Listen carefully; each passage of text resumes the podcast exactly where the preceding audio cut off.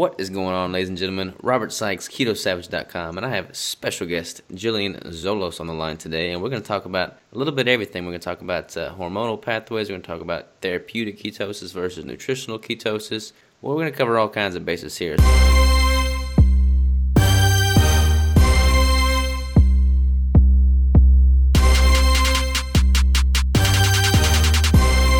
So without further ado, how are you, Jillian?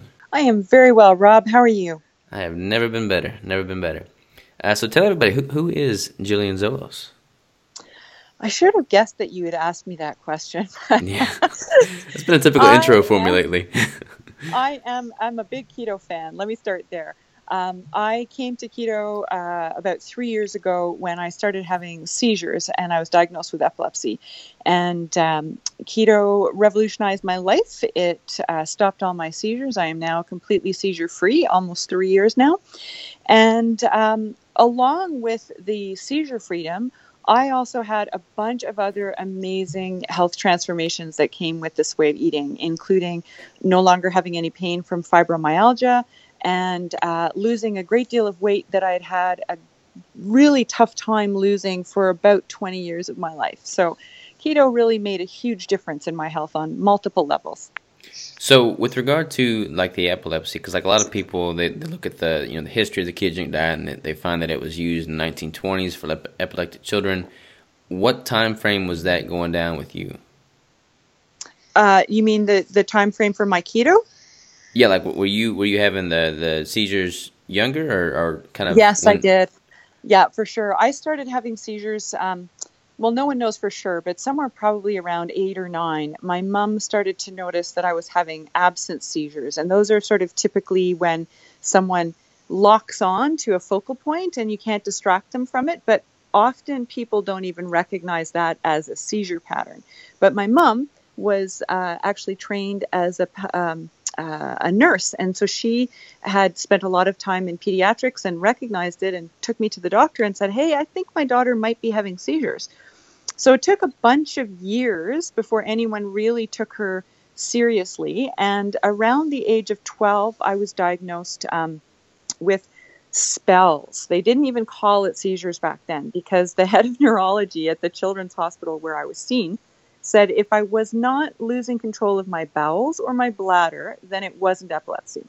And that, of course, is absolutely not a criteria for epilepsy, but that's what my mom was told at the time. And so I sort of went, you know, for a few years there where people just sent me to psychologists and social workers to try and see what was wrong with me emotionally, why I was having these spells.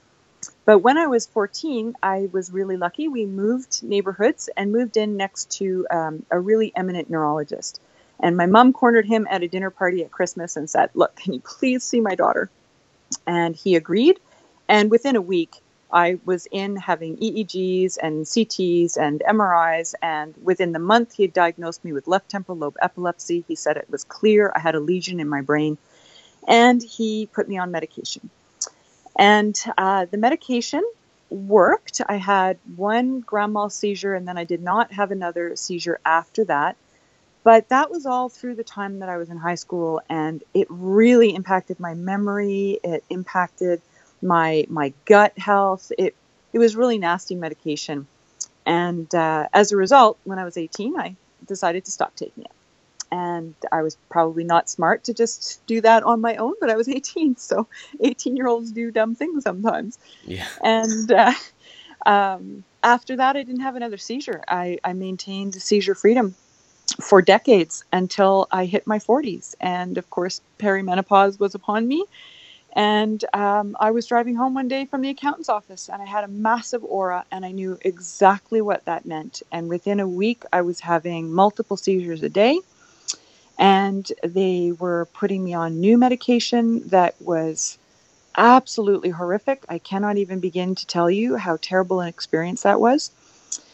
It compounded the stress of the seizures tenfold, to the point where I said to my husband, "Look, if the seizures kill me, then they're going to have to kill me, but I have to stop the medication, because that is going to destroy our marriage and destroy our family faster than anything else will."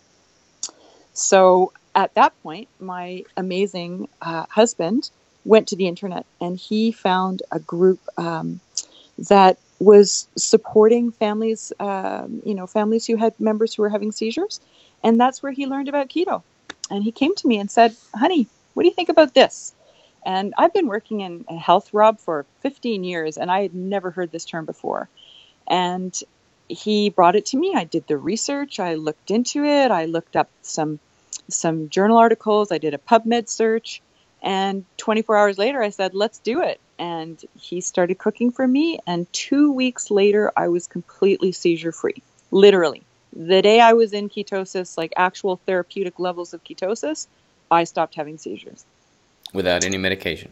With no meds. Now, I was still on meds at that time because they would not let me titrate off them. I couldn't just stop them overnight because unfortunately, one of the side effects of doing that is really, really, really serious seizures. So I had to bring my meds down slowly, but I had cut back 75% of my dose within the first 2 weeks. And then they made me continue cutting back very, very slowly over the next 6 months. And at the end of 6 months, I was completely med-free, and I've now been med-free and seizure-free for 3 years. That's freaking awesome. What I don't know much about seizures. I don't know. I probably should know more than I do, but I haven't had any, so I haven't looked into them personally. But can you tell the audience, what just kind of go into the science behind it, what causes the seizure? Why does ketosis work to prevent seizures? What happens during a seizure? That's got to be kind of, especially as a younger kid, especially when you don't really know what's going on, mm-hmm. going under a seizure. I mean, people would just kind of start, not knowing how to respond to you, I would think. Absolutely. And I love you for asking that question, Rob, because the reality is 1 in 100 people have epilepsy. That's a lot. 1 in 100 people. So that means that at some point in your life, you are probably going to witness someone have a seizure. But one of the things that's really unfortunate is a lot of people out there, when they hear the term seizure, they sort of picture the way that it is typically depicted in, television, which of course is the most dramatic grandma seizure you can possibly imagine, And the reality is for a lot of people, they do not experience seizures that way. So yes, you can have drop seizures where you literally just drop and you're out for a period of time, non-responsive. You have no understanding or memory of what actually happened during the seizure. And that can be very scary to witness. And certainly it's a real bummer to experience as an individual. Other people can have seizures where they seem to be alert. They're actually still walking. Their eyes are open. They may be making repetitive movements. Those people often find themselves waking up in hospital with handcuffs on because someone has called the police saying this person is having a drug reaction or, is under the influence of alcohol or is having a mental breakdown. And in fact, what's happening is they're having a seizure. So I would encourage everyone who's listening today just to go to YouTube and Google different kinds of seizures and spend 5 minutes looking at a bunch of different seizures and just familiarize yourself with what that could look like. My particular seizures are more partial seizures. So I tend to have an episode where I will lock on my focus. I make repetitive sort of mouth motions. So it looks like I'm chewing. What I'm actually doing is swallowing a lot because I get a lot of saliva, especially right before a seizure. And then I need to find low ground. I know that if I don't find low ground, I'm going to lose consciousness. So I tend to get onto the ground. But then I'm not responsive anymore. So you can ask me what my name is as many times as you want, but I'm not going to be able to respond to you. And in fact, sometimes people in meaning well will, touch me or pat me or try and get my attention when I'm really just needing to focus on my seizure. And I'll be out in a couple of minutes and I'll be okay. Some people's seizures last 30 seconds. Some people's seizures last 5-6 minutes. Typically, if a seizure lasts longer than 15 minutes, you should access an emergency, service. You should call 911. But I tell people, if you're uncomfortable with a situation, it's never wrong to call EMS. If the person comes around and they say, yeah, I do this all the time, you don't need to take me to hospital, well, then that's okay. But if someone's uncomfortable, they can always call EMS. So, in answer to the first part of your question, seizures are really diverse And epilepsy is really, really an incredibly broad spectrum term that covers an awful lot. So, you know, it's a bit like cancer. You know, we use this word cancer, but there are hundreds of different kinds of cancer that have hundreds of different kinds of outcomes and treatment paths. And epilepsy is very similar to that. So it's a big, broad term. It doesn't just really mean one thing.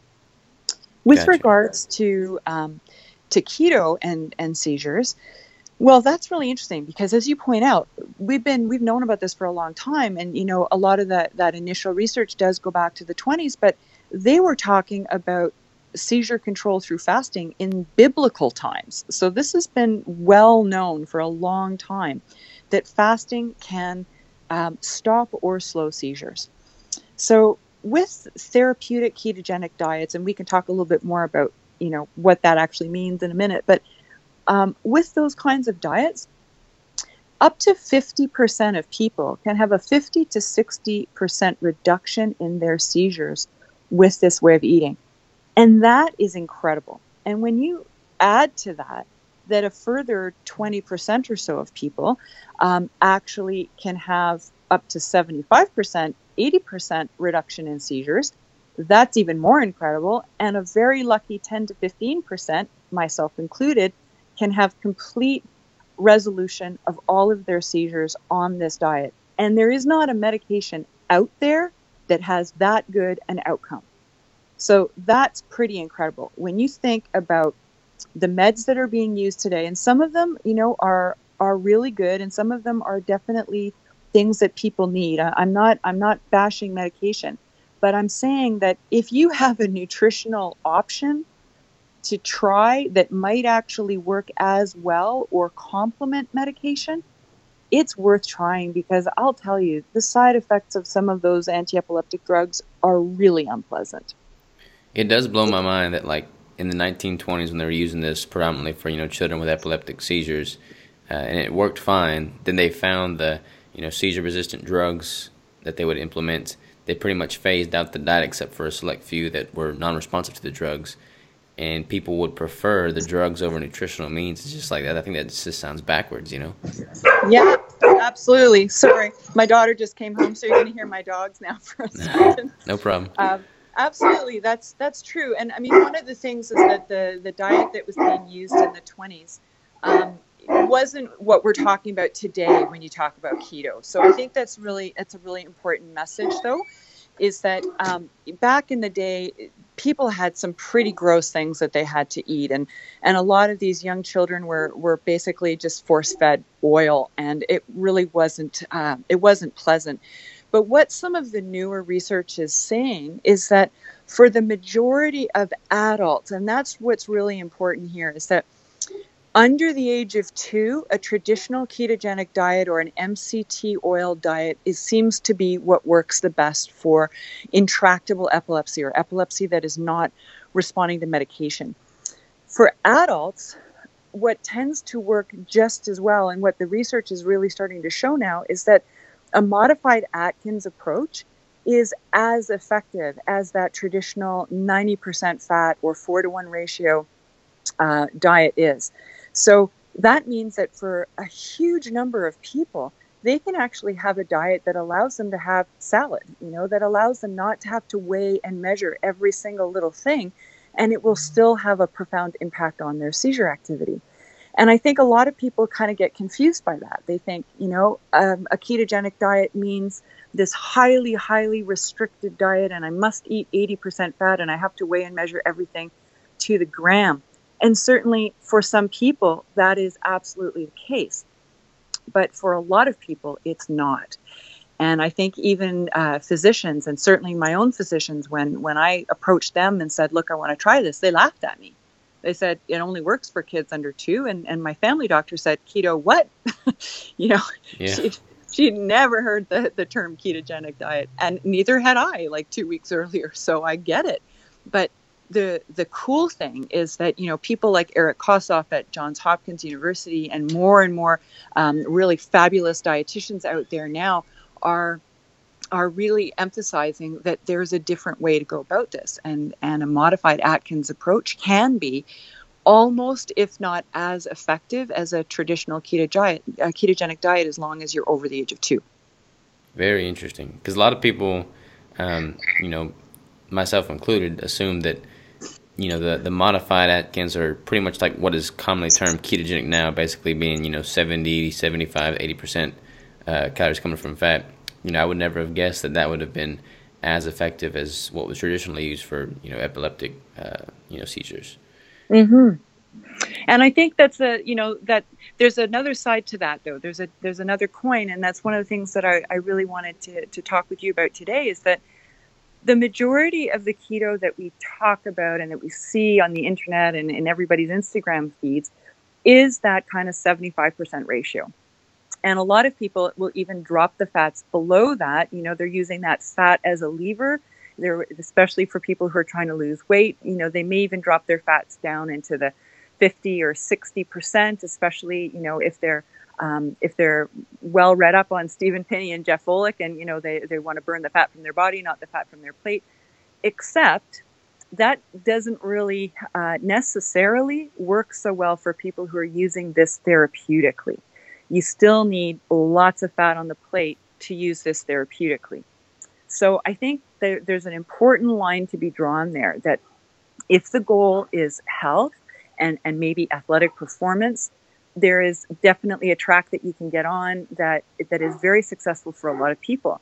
But if the goal is therapeutic, if you are using this to try and help with your epilepsy or Parkinson's disease or polycystic ovarian syndrome or fibromyalgia or type 2 diabetes, or the list goes on and on and on, then you need to take it just one step further, in my opinion, and just tweak so that you are achieving the therapeutic goals that you want to have.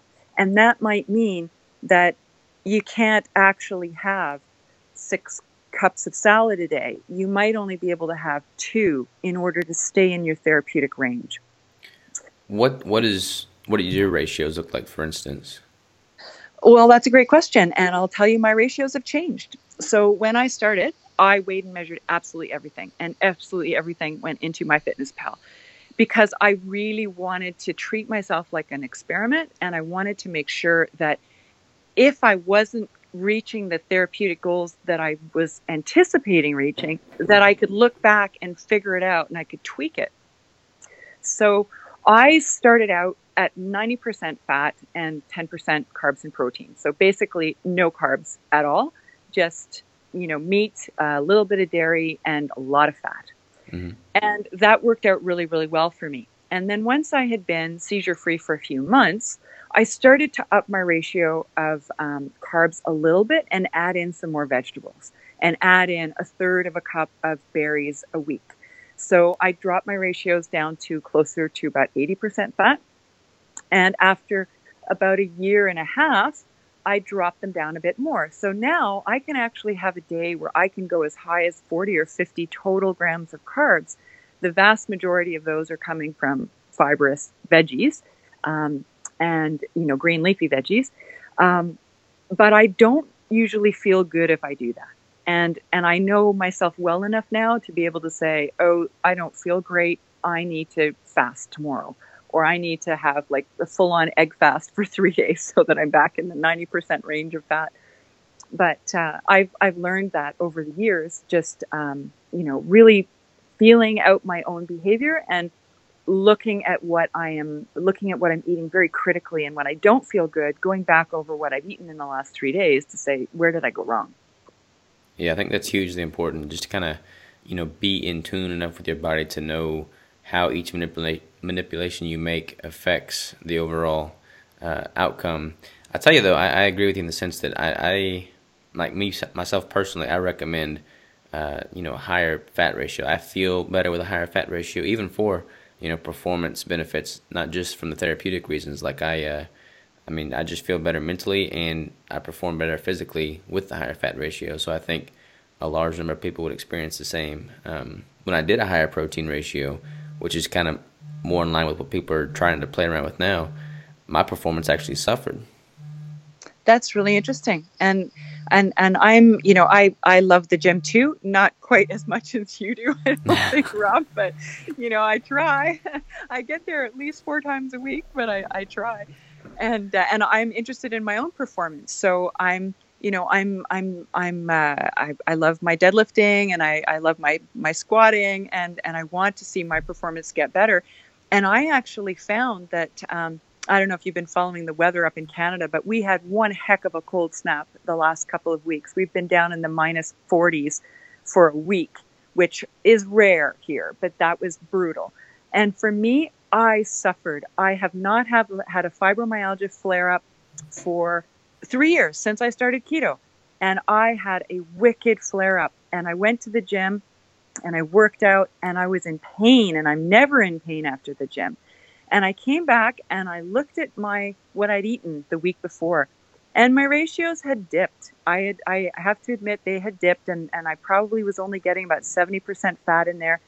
And so I went to town on the fat, and that's all I ate for the next week, trying to reduce my sort of systemic inflammation. Mm-hmm. And it made a huge difference. And maybe this is a good place to bring in that hormone issue that we were talking about, because I mean, men and women, we all have hormones, but women in particular have a monthly cycle. And for us, I know that when I track my ketones, I track ketones every single day. I take my beta-hydroxybutyrate by blood stick every morning. And I also take my basal body temperature. So I know exactly when I'm ovulating and right before my period's going to arrive. I know because I can see what happens with my temperature. And what's really cool is that when I ovulate, my ketones are the highest they are during the entire month, and my blood sugar is the lowest it is in the entire month. And exactly the opposite happens right before my cycle starts. So my ketones bottom out, and I have a very high spike in blood sugar. And I remember wondering about this and like looking at this over months and months and seeing it was a clear pattern. And I was lucky enough to be at a conference with Stephen Pinney a couple of years ago, and we hung out for a couple of hours. And I said to him, hey, what does this mean? And he said, well, it's obviously a marker of inflammation. You know, A, it's your hormonal cycle, but B, right before you have your cycle, you have a serious increase in your systemic inflammation, which makes perfect sense when you're losing the lining of your uterus every month. And I thought, wow, that really, you know, answers a lot of questions. A lot of people with epilepsy see a huge spike in seizures right before they have their cycle or at ovulation because of that hormonal factor. And knowing that and being on a ketogenic diet, I'm able to plan for that and to say, okay, I know that I've got a period coming in 4 days. These 4 days are going to be all about the fat. I am not going to deviate from my 90% ratio. I'm going to keep it really high so I can keep my ketones in a therapeutic level, and it won't dip down to a place where I might risk having a seizure.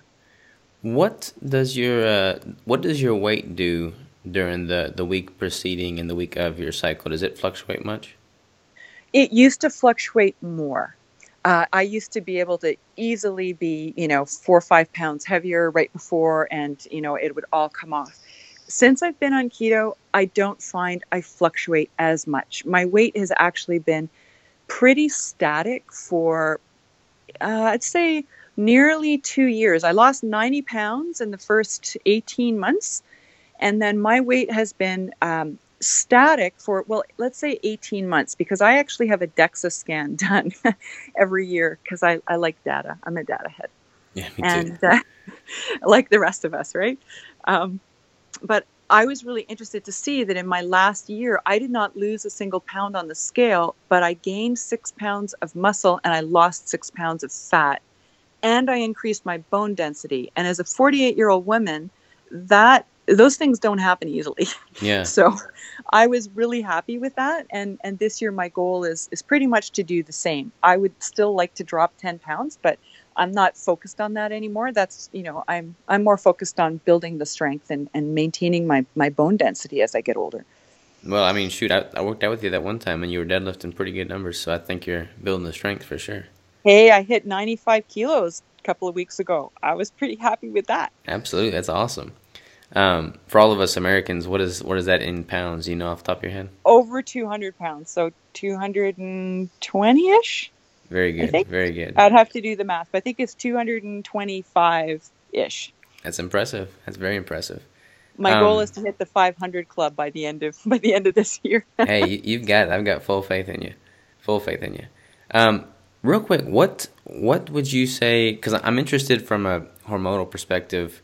Because like with my clients, my female clients, that's kind of a tricky, spot, because there's a lot of emotions involved. When you're going through your cycle and you're trying to, improve your composition, you see the weight go up a little bit, you feel hungrier. There's just a lot of implications there. So what can people do proactively speaking to kind of dampen the negative side effects of that time period and just kind of stay on track for the long game? Well, there is absolutely no question. Hunger pre-period is a thing. It really is. And I mean, I experience it myself. But what I can tell you individually, and I think this is important because, we're all pretty big keto advocates, but I do think that this needs to be individualized to whether or not you're a woman, individualized to your age, individualized to what your goals are, therapeutic, nutritional, or physical. And so I would say, if I can generalize and extrapolate from my own experience, mega fat in the week before, because it really does help with the hunger, with the cravings, and dropping down that protein a little bit, because it will also help with maintaining the water weight. And as I said, when I'm on keto, I do not fluctuate with that water weight nearly as much as I did beforehand. I still definitely get a little bit of it, but nothing compared to what it was like before I was eating a ketogenic diet. But I would say increasing the fat will help combat the systemic inflammation that is just a fact of life for women who are still cycling. I think it's also a good idea, and I tell this to my female clients, to kind of somewhat hyperhydrate the week before and of to kind of help the body flush out any fluids it may be holding from the inflammation. That's a great idea, and I have to admit, I suck at my water intake. I could do so much better in that department, so I will try that. Yeah, I think you should try that for sure, because the body with regard to water, if you don't drink enough water, your body's going to respond by thinking that there's a shortage of it, and it's going to retain more fluids, to get through that short supply. But if you're hyperhydrating, so to speak, and giving it an abundance of water, then it's going to, do the reverse of that and flush out your system more efficiently, because it knows that there's plenty of water available. That's an awesome idea. I will do that. And what do you tell your female clients around electrolyte usage? Does it change at that time of the month, or just keep doing what you're regularly doing? It's different for everybody. Everybody's equilibrium point with electrolytes is different. But generally speaking, if you're going to be increasing your water intake, which I do recommend, I also, subsequently recommend slightly increasing your sodium and potassium to kind of, reach that equilibrium point. Mm-hmm. I will definitely give that a try. And I'll try the increased fats. So do you increase total calories, or do you just kind of swap out the ratios between fat and protein? I swap out the ratios, but I do not worry about calories. I don't worry about calories anymore, because the vast majority of the time I'm actually under calories. And so I'm trying to pay a little bit more attention now to doing that, because I don't want to be chronically under calories. Mm-hmm. And it's not changing my weight at all. And I don't want to lose muscle mass, knowing that I'm at least 300 calories below what I should be. And I also just try not to get too hung up on that anyway, because, most people do not log as well as I do, and I log pretty well, but I'm sure that I make mistakes, and I'm sure that the calorie counts that I'm putting in there are not going to be 100% accurate. So I try and take that with a bit of a grain of salt. But in terms of, big refeeds, if I'm really, really hungry in the week before I have, I'm cycling, then I'm absolutely going to, enjoy those extra calories, but I'll enjoy them with fat. I won't add any more protein. And I'm probably, I'd be interested in your take on this, but I find that therapeutically, in order for me to stay in a really good therapeutic range, I really can't take in more than about 50 to 70 grams of protein a day, and I'm 180 pounds, and you know, I have a fair bit of muscle on me. I'm probably around, 35% body fat. I'd like to be 25, but that'll never happen again in my lifetime. Hey, don't say never. I don't know about that. I'm one of those women who have a born to breed body, and I like it. I'm not saying that I love being curvy, so I don't ever want to be skinny. That'll be okay. But I would love to know, your thoughts on that, because a lot of people, are constantly talking about you need more protein. But in order to stay in a therapeutic keto range for me, in order for my numbers to actually be in a place where I feel safe and where my head feels good, I cannot push it much beyond that. I'll have the occasional 120 gram day, but it certainly isn't every day. Yeah, no, I think that's the 50 to 70 window that you said is totally fine based off of your stats. I mean, like, to give you some perspective, when I competed, I was all the way down to 65 grams of protein, and I was 3.5% body fat, so I was incredibly low for a typical bodybuilder.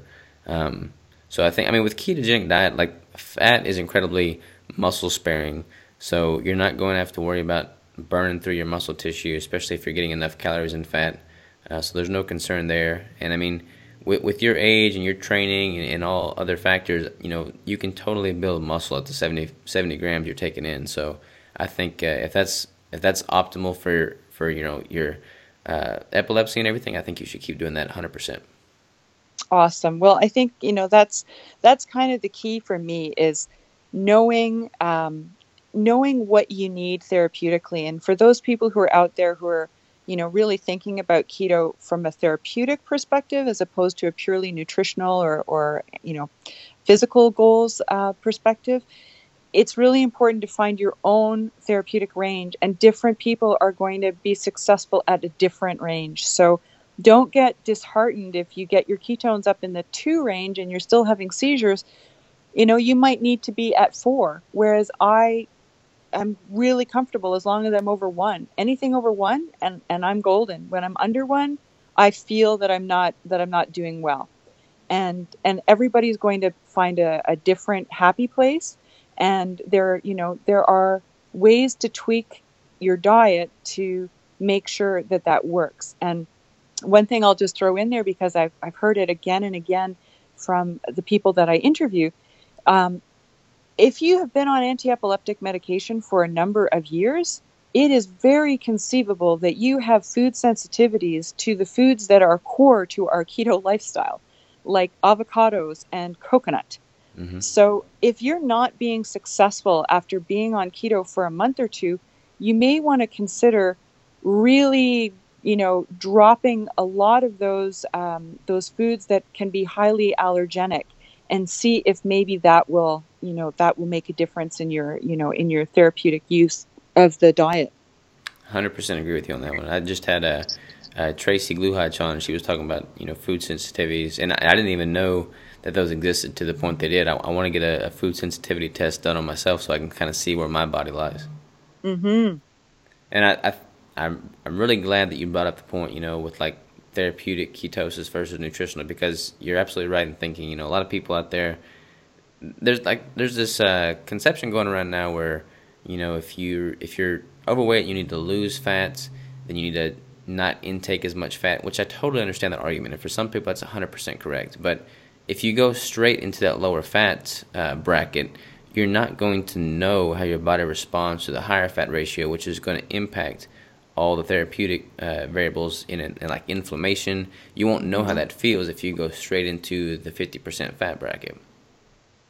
Absolutely. And I think, one of the things that we really fight against all the time, and I know you're a big believer in this too, but it's this massive generalization that if you do this, then this will happen. So, the whole calories in, calories out, there's so many people who get on the soapbox and say, you're doing it wrong. And as somebody who struggled with weight tremendously, when I was 23, I was 260 pounds, and I did everything, quote unquote, right. I exercised, I ate a Weight Watchers diet, I calorie restricted, and I couldn't lose a damn thing. And it was hormonal. enormously hormonal. I had significant hormonal damage that I didn't even know about. But it was only when I started keto and I wasn't calorie restricting at all, and I was just eating enormous amounts of fat, that it fell off me. But you know what? It didn't fall off me in the way that it does fall off some people on keto. Some people lose 100 pounds in a year, no problem. I didn't. I lost about 60 pounds in my first year and the balance of my 90 pounds in the second year. So it took a little longer. And that was also because, you know, I have this this lipedema, which is not as widely recognized out there as maybe it should be, but it's extremely stubborn fat to move. And it's, you know, it's an unhealthy fat to have, and it's an unhealthy, not necessarily from a cardiovascular disease risk, but it's just, it's really difficult to mobilize it off your body. It's the very last thing to go. And that's, you know, that's why keto really worked for me. And even though I've been doing it for 3 years and I'm really comfortable at the weight I'm at now. I would love to be, as I said, another 10, 15 pounds lighter would not be a problem for me, but it's all got to come from my thighs because there's nowhere else for it to come from. Everywhere else in my body, it's already mobilized. Yeah. So what, like we talked about it a little bit before we started recording, but what exactly is lipedema? Because I'm sure there's a lot of people out there that have it, maybe not even realizing they have it. There's several people out there that don't even know what it is. I didn't know what it was. So I'd love to hear about, you know, just kind of going into detail about the science behind lipidemia and kind of what it is, how it's impacted, and how it even starts to begin with. Well, I would love to be the person to tell you all about that, but I'm not the best person to do that. So I will put you in touch with somebody who's really, really good at that. I can give you an overview and tell you how it impacts me.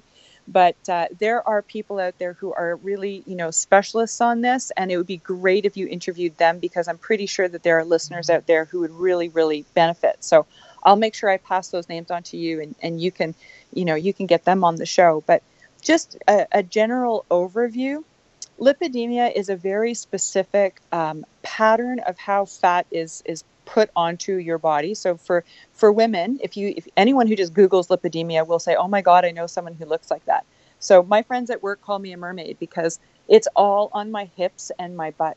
For people who have very serious lipedema, it actually looks like they have sleeves of fat on their legs. And it is disproportionately on the bottom half of their body. So a woman can be like a size 4 on, you know, from their waist up and, you know, a size 20 from their waist down. So it's disproportionately, you know, allotted onto the hips and the thighs. And the fat itself is not normal fat cells. If you look at it underneath a microscope, it's abnormal tissue. And as a result, it's really difficult to mobilize it. There's a lot of lymph in there as well, in between the fat cells, and that's why it's often known as lymphedema as well.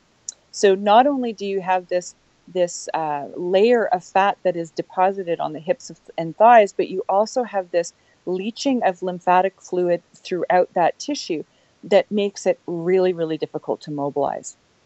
So it's very uncomfortable. A lot of people have called it the painful fat disease. So a lot of people who have this also have fibromyalgia. And I did have fibromyalgia, and I took medication for it. I took painkillers. I took sleeping pills because I literally could not lie in one position for more than 2 hours at a time, often not for more than an hour at a time. And I'm very happy to say that keto took that away from me. So I think the anti-inflammatory effect of being on this diet really helped my fibromyalgia. It also really helped my lipedema. So as I lost fat, I did lose some from my thighs.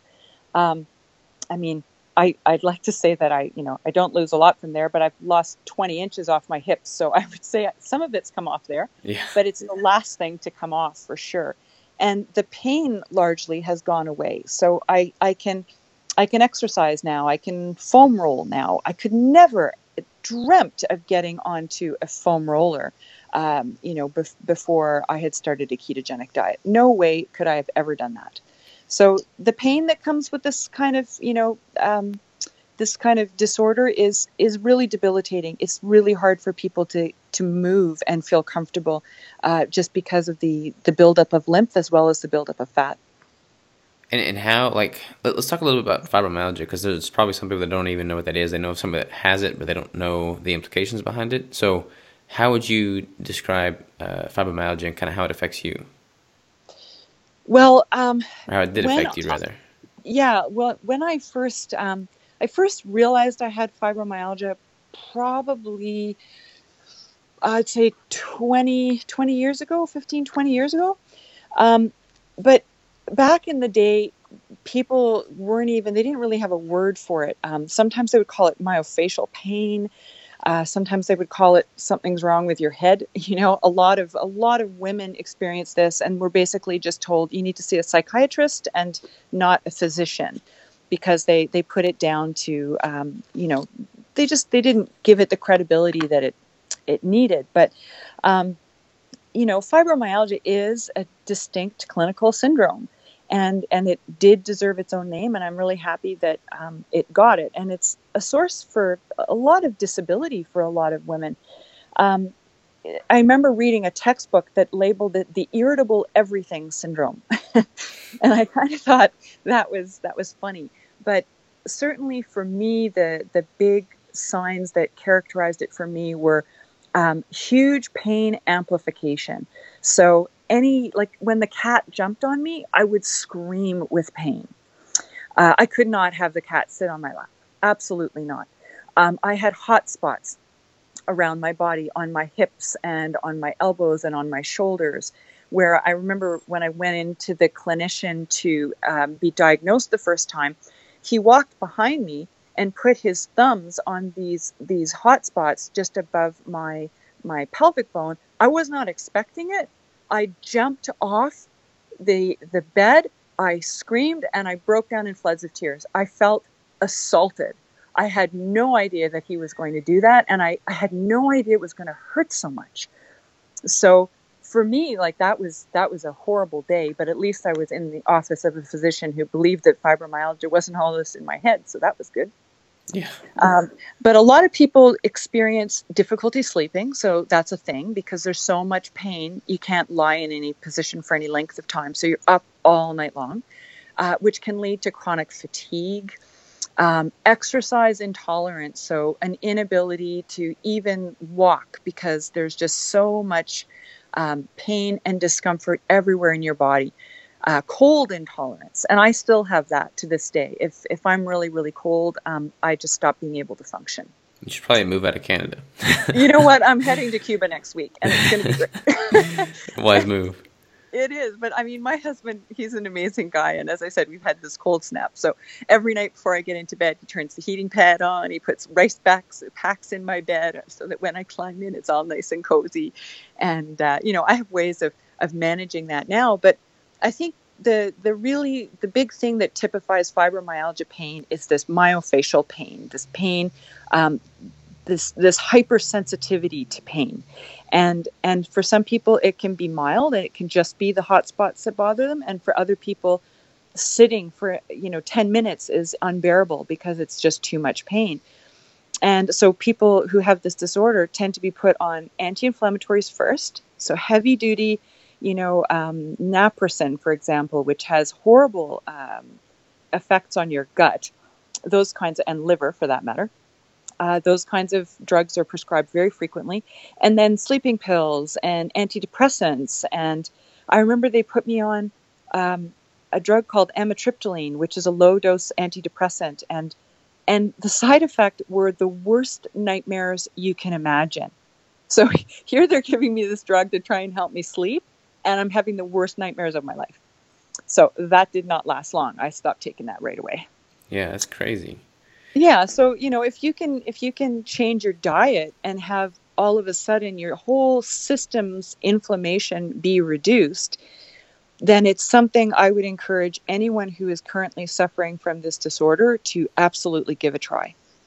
So is it so you noticed a decrease in the fibromyalgia symptoms in combination with lipidemia symptoms pretty much as soon as you got on, a therapeutic ketogenic diet because of the anti-inflammatory effects, right? Absolutely. Yeah. And I you know, one of the things when I'm interviewing people and doing poster presentations, I ask, how many times did you see a doctor and how many medications were you on in the year before you started keto? And how many times did you see a doctor and how many medications were you on in the year after you started keto? And the numbers are shocking.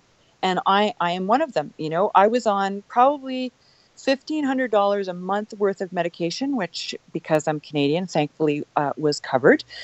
But I was on $1,500 a month worth of medication before I started keto. And I have not had to take a prescription drug for anything since then. That's awesome. Truly freaking like a miracle.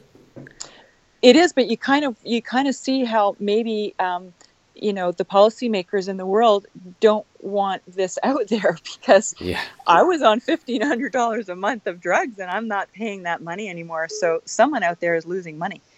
Absolutely. Well, they can keep losing it. That's right.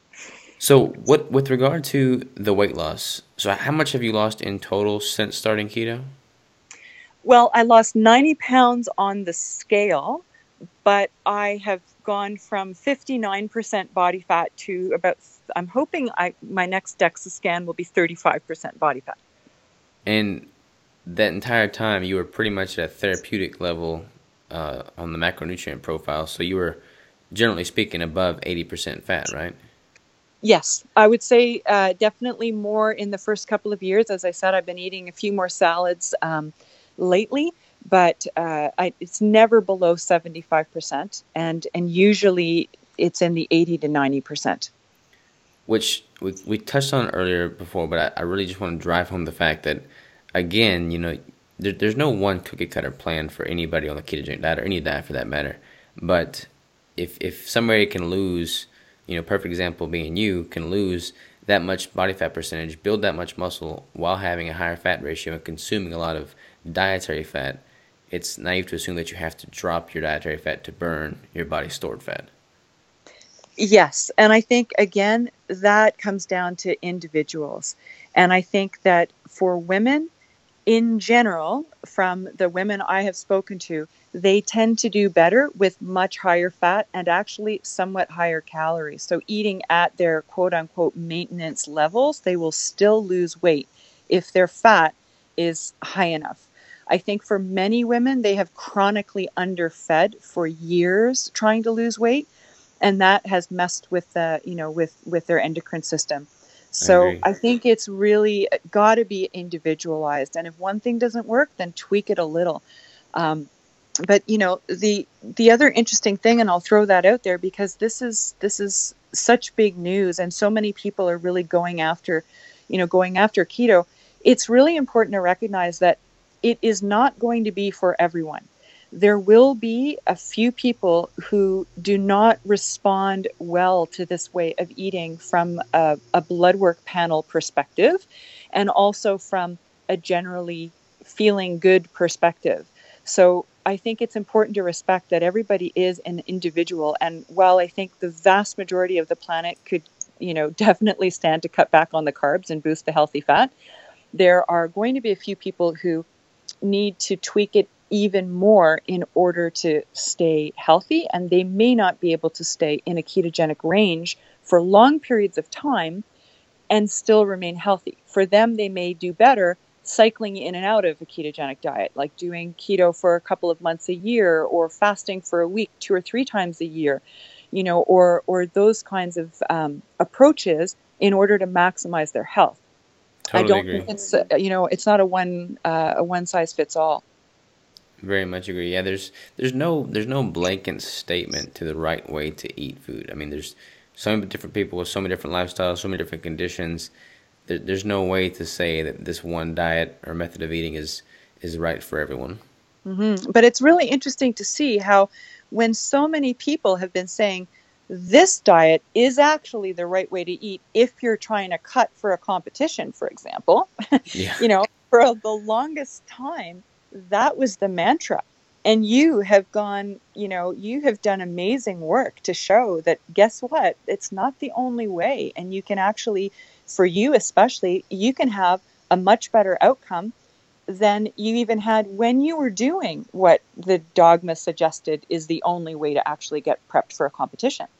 Yeah, I agree. I think I'm kind of like contrary to popular belief. I generally look at what the masses are doing and do the exact opposite just to prove a point or learn from it nonetheless. And that was definitely a situation in which I did the exact opposite and saw better results than I had previously following the dogma. So I'm glad that I did that. That's wonderful. And I think that that's really important to have leaders out there in the community who are willing to rock the boat a little.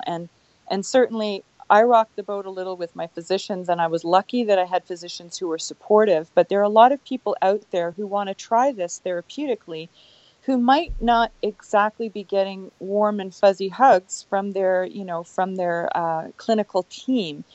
And to them, I would say, take in the literature.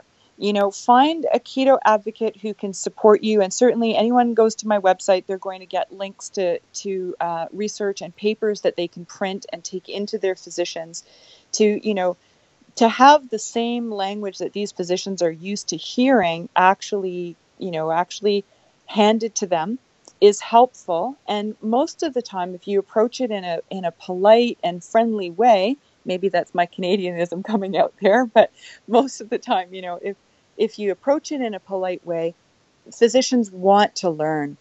Most people aren't going to shut you down too hard, but I think it's really important to explore this if you have a condition that keto can help. And certainly there are a lot of conditions that keto seems to be able to contribute toward overall health significantly. I agree. It's sad to me that a lot of people, and not to bash the medical field by any means, because they're great people doing great work as well. But they're just as a whole, keto hasn't become mainstream in the medical community yet, so that's not really seen as an option. So people often take their physician's first word of "don't do keto," to heart, and not ever explore that as an option. But at the end of the day, you're in charge of your own body, you're in charge of your own health. And, worst case scenario, it's doubtful that 1 month of doing keto is going to cause much damage. But after 1 month, you'll hopefully have an idea as to whether or not that could be an option for you. So I would encourage anybody to at least try it, experiment it, put their own health in their own hands, and see how their body responds to it. 100%. I 100% agree with you. And I think that, part of my degree actually was looking at medical anthropology and the way medical students are trained. And for decades, for hundreds of years, in fact, your doctor was the person you listened to, and you did not ever question that person. And these days, physicians have hundreds of clients. They do not have the time to spend 16 hours a day researching your specific issues, but you do. And if you go out there and you look into alternatives that might support your health goals, support your therapeutic, goals. And you can take those to your physician and work with that person in a collaborative way to explore that. That's brilliant. And luckily in 2018, that type of medical approach is becoming more and more patient-centered and family-centered, and physicians are really thinking of themselves as collaborators, not necessarily as the expert in the room. I like to consider them as the decoder in the room. And when I go to my doctor and say, this is what I think it is, what do you think? I look forward to her input, because she may have an angle that I haven't researched or I haven't found.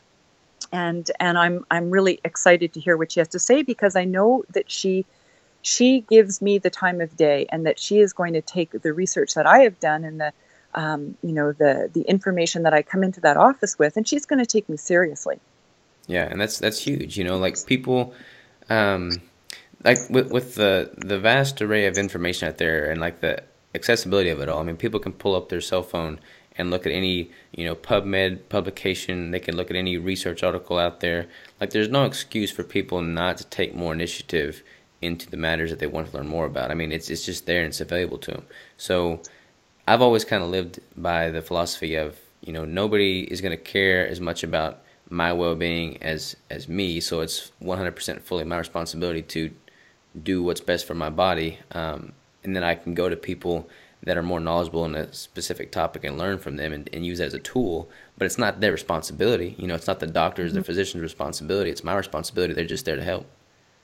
Absolutely. And, you know, I would also encourage people to keep their own records. So whatever tests you have done ever, whether it's blood work or a mammogram or, you know, a CT scan, whatever you have done, get a copy of it and keep it in your own files, because that can be incredibly powerful. If you have 2 or 3 years worth of data sitting in front of you, you know, you can go back and say, do you remember I was actually diagnosed with this a few years ago? And I've done that. I actually got a recent ultrasound back that told me I had a really healthy gallbladder. And I said, wow, that's cool, considering I had it taken out 15 years ago. So it wasn't even my ultrasound. And I brought this up to the doctor. But, you know, if I hadn't looked at the ultrasound result myself, I never would have caught that. Mm-hmm. I think it's really, you know, it's something that people don't even think that they have the right to do. And I think it's important to empower the public to know that it's your blood work, it's your scan. You can absolutely have a copy. 100% agree. Have you ever heard of the Heads Up Health software? I have heard of it. I haven't played around with it myself, but I've heard of it. And I don't know whether it works in conjunction with how we do things in Canada or if it's mainly based in the U.S. Well, to my knowledge, I mean, I think it's global. I was talking to the founder of its name's Dave Krasinski. He's a super cool dude. But in the States, at least, you can sync up like your Quest Diagnostics or your medical lab results, so that it automatically syncs up and pulls the API data from it. So I basically have like a record of all of my past blood tests now. You can plug in your macros, your ketone levels, your blood sugar levels. You can just track everything over time. So it's a really cool way to, you know, have all that data compiled. I will look into that and see whether or not I can link it to the labs here in Canada. Yeah, and if you can't link it, they have like this concierge service thing where you can just send in your paperwork, your documentation, and they'll input it all manually for you if you don't want to do it yourself, which is kind of cool. But It's one of the few things that, like, I don't promote a lot of, you know, softwares or supplements or that. Like, I pretty much just don't do that. But he's doing some pretty cool stuff, and anything that allows people to take matters into their own hands and kind of like fend for themselves more, I'm in 100% support of. That sounds wonderful. I will definitely look into it. Yeah, check that out for sure. On a side note, you mentioned that you had your gallbladder removed. Has that affected you know, you doing the ketogenic diet very much? Because I've had, you know, clients that have had the same procedure done, taking their gallbladder out. So I did some reading on it, and, you know, you're producing less bile to break down the fat. So have you had to change the way you eat at all with that? You know what? I've been really lucky. I've heard that from other people too, that they've had some difficulty, or certain fats they have, or certain percentages of fats they have harder time with. I have not actually found that to be true. I do occasionally supplement with bile salts, with ox bile salts, but it's really occasional. I mean, I have them downstairs on my counter, and I forget to take them nearly every day.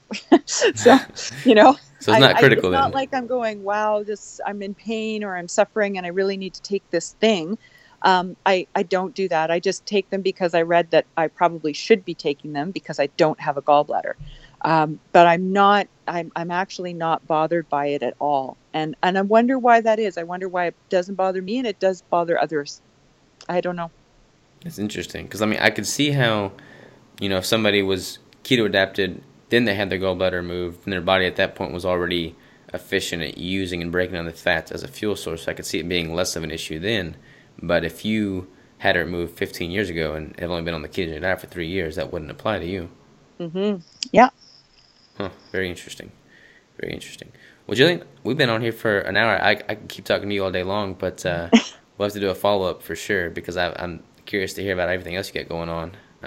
But where can people go to find out more about you and what you're doing in the space?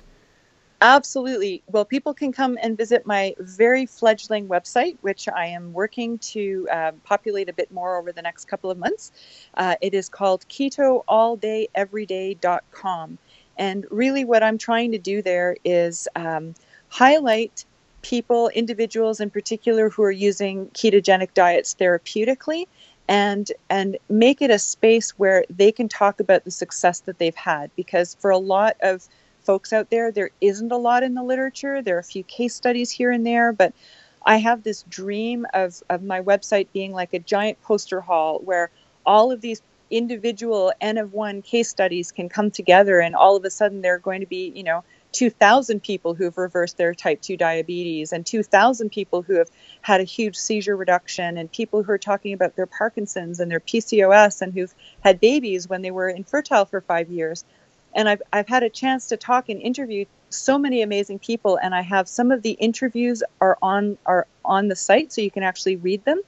But over the next couple of months, I'm going to convert some of those to audio files so people can listen to them as well.